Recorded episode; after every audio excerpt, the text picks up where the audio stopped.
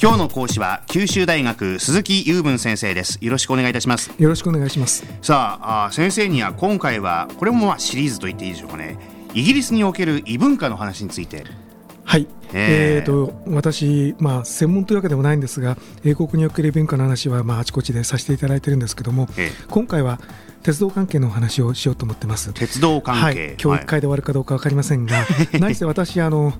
隠しませんが鉄道ファンでしてあそうなんですか、はい、目につくところがあります。はい、僕なんかも鉄道素人ですけれども、えー、イギリスって聞いただけで何かとてもなんかこう整然としているというかね、はい、こうきっちりしているってイメージがあるんですが、はい、実際のところいかがでしょうか？大嘘ですね。あのイギリスというと鉄道の発祥の地で、えー、日本も一番最初にそのえーと、鉄道が導入された時はイギリスの技師を呼んで作ったんですよね、はい、だから当然イギリスといえばあの鉄道がしっかりしているだろうと思いきや今では日本に比べるとなんだこれというところがたくさんあります。はい、で一番大きいのはですねそのよく遅れること。いや遅れるんですか、はい、あのいろんな統計がありましてですね、はい。えーと、まず定義からして驚くんですけど郊外列車は20分以上遅れとみなすと、はい、でその定義で遅れる確率は7分の1と言われてます。7回に1回遅れるということですね。で、私もしょっちゅう列車の遅れには出くわします。だから、えーと、正確な時間に着くものと思って予定を組む方が危ないと。で、遅れてもですねあのお客さんが騒がない。あこれはすごいですね。そこはイギリスのイメージらしいって感じですね。そうですねあの整然と待ちます。えー、で普通日本だったらあまりに遅れてしかも対応が不十分だとお客さんが騒ぎ出すっていうことがありますよね、うそういうことがない。でしかもですね裏を返して言うとあのいざ遅れた時のあの手当で目が点になるようなことがあってですね、はあ、最終電車にあの乗り遅れたうちの学生さんが、うん、どうしこれどうなりますかねと聞いたらなんか100キロぐらい離れた町だったんだそうですけどもタクシー出すから乗ってねと言って平気でタクシー代を出してくれるというようなことがあったそうで、まあ、ちょっと昔の話ですけどね、うん、ですからまあある意味いい加減というかアバウトというか、そういうところがあるというのが意外なところです。ああ、本当意外ですね。はい。しかも突然あの運休したりするんですね。それいかない。それいけんでしょそれ。えっとですね、あの普通と発着番線というのは日本だと決まってますよね、はい。イギリスでもある程度決まってるはずなんですけど、実際にはあの電光掲示板に発車15分ぐらいに前前になると発着の番線があの知らされるんですね、はい、そうすると民族大移動みたいにして待ってたお客さんがそっちへドドドドドって行くんですよ、ところがですね これがまた面白くてですねあの15分前になって、えー、まだ出ない。10分前になってもまだ出ない。5分前になったらディレイドつまりあの遅れているという表示が出たでお客さんがうん困ったなという顔をする。で発車時刻になってもまだ表示が出ない。発車時刻をしばらく過ぎたら今度パタパタパタと電光掲示板が動いて今度はキャンセルで運休だと いうのが出てくるんですね。で皆さんずっこけるわけですよ。で何だと思ったらあの表示のところにですね due to personnel shortage えっ、と人員不足によりつまり運転手が来なかったってことですよ。こういうことがですね起きる。でしかもお客さんが騒がないと。あのちっとも楽しい状況じゃないんですけど客観的に見てると楽しい状況で こんなことが許されるんだなというところがあるんですね。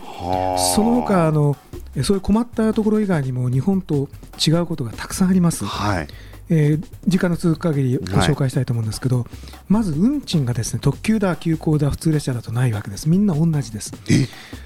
ということは列車種別の特急とか急行とかっていうのもない、はい、ですね。から相性はないんです。日本だと光だこだまってあるでしょう。何にもありません、何時発の同行行きっていうふうにしか区別ができない。名前がないんですか？ありません。はい。そしてですね自由席車両指定席車両っていう区別もなくて、はあ、あのお客さんが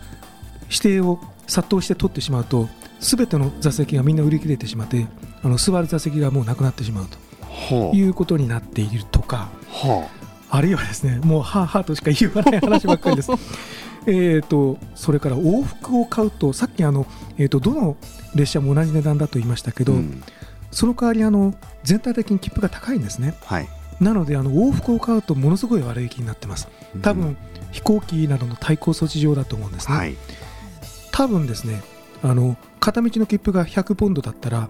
帰りの切符はですねラッシュ時を除いてその日に往復するよっていう形だと105ポンドとか。105ポ5ポンド、はい、そんな形で安くなるんですね。はあ、あのそんなような形で日本の常識が全く通じないところがあるので、ええ。ー、いろんなことを仕入れていった上で賢く立ち回らないと、向こうのやり方に振り回されてしまうところがあるということを今日は言ってみたいなということです。これは事前に聞いといてちょっとこれイギリスに行く予定のある方いいこと聞きましたよ、これ。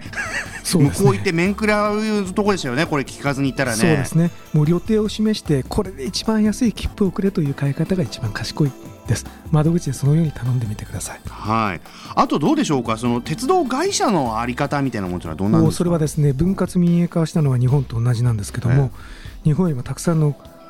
えー、会社に分かれて、その後、えー、いろいろ買収されたりして大変なんですが、うん、一番大きな違いは線路を保守している会社と列車を走らせている会社が別だということです。同じ線路の上に別々の会社の違う列車が走ってるなんていうことがあるっていうところですね。これもあの知らないとなんだろうなと混乱するところです。あまあ、日本ですと線路の管理もね鉄道も同じ会社がね、はい、担うはずですけど、はいはい、そこを分割しているのが面白いところです。はあ。いや確かに先生おっしゃいました。その日本の鉄道はイギリスに手を発しているって話でしたけども全然違うじゃないかそうですね。この話は詳しく始めると何十時間もいくので そろそろかっていう感じですね。はい、はい。えー、今回は英国における異文化鉄道関係の話について、えー、九州大学鈴木雄文先生でした。ありがとうございました。ありがとうございました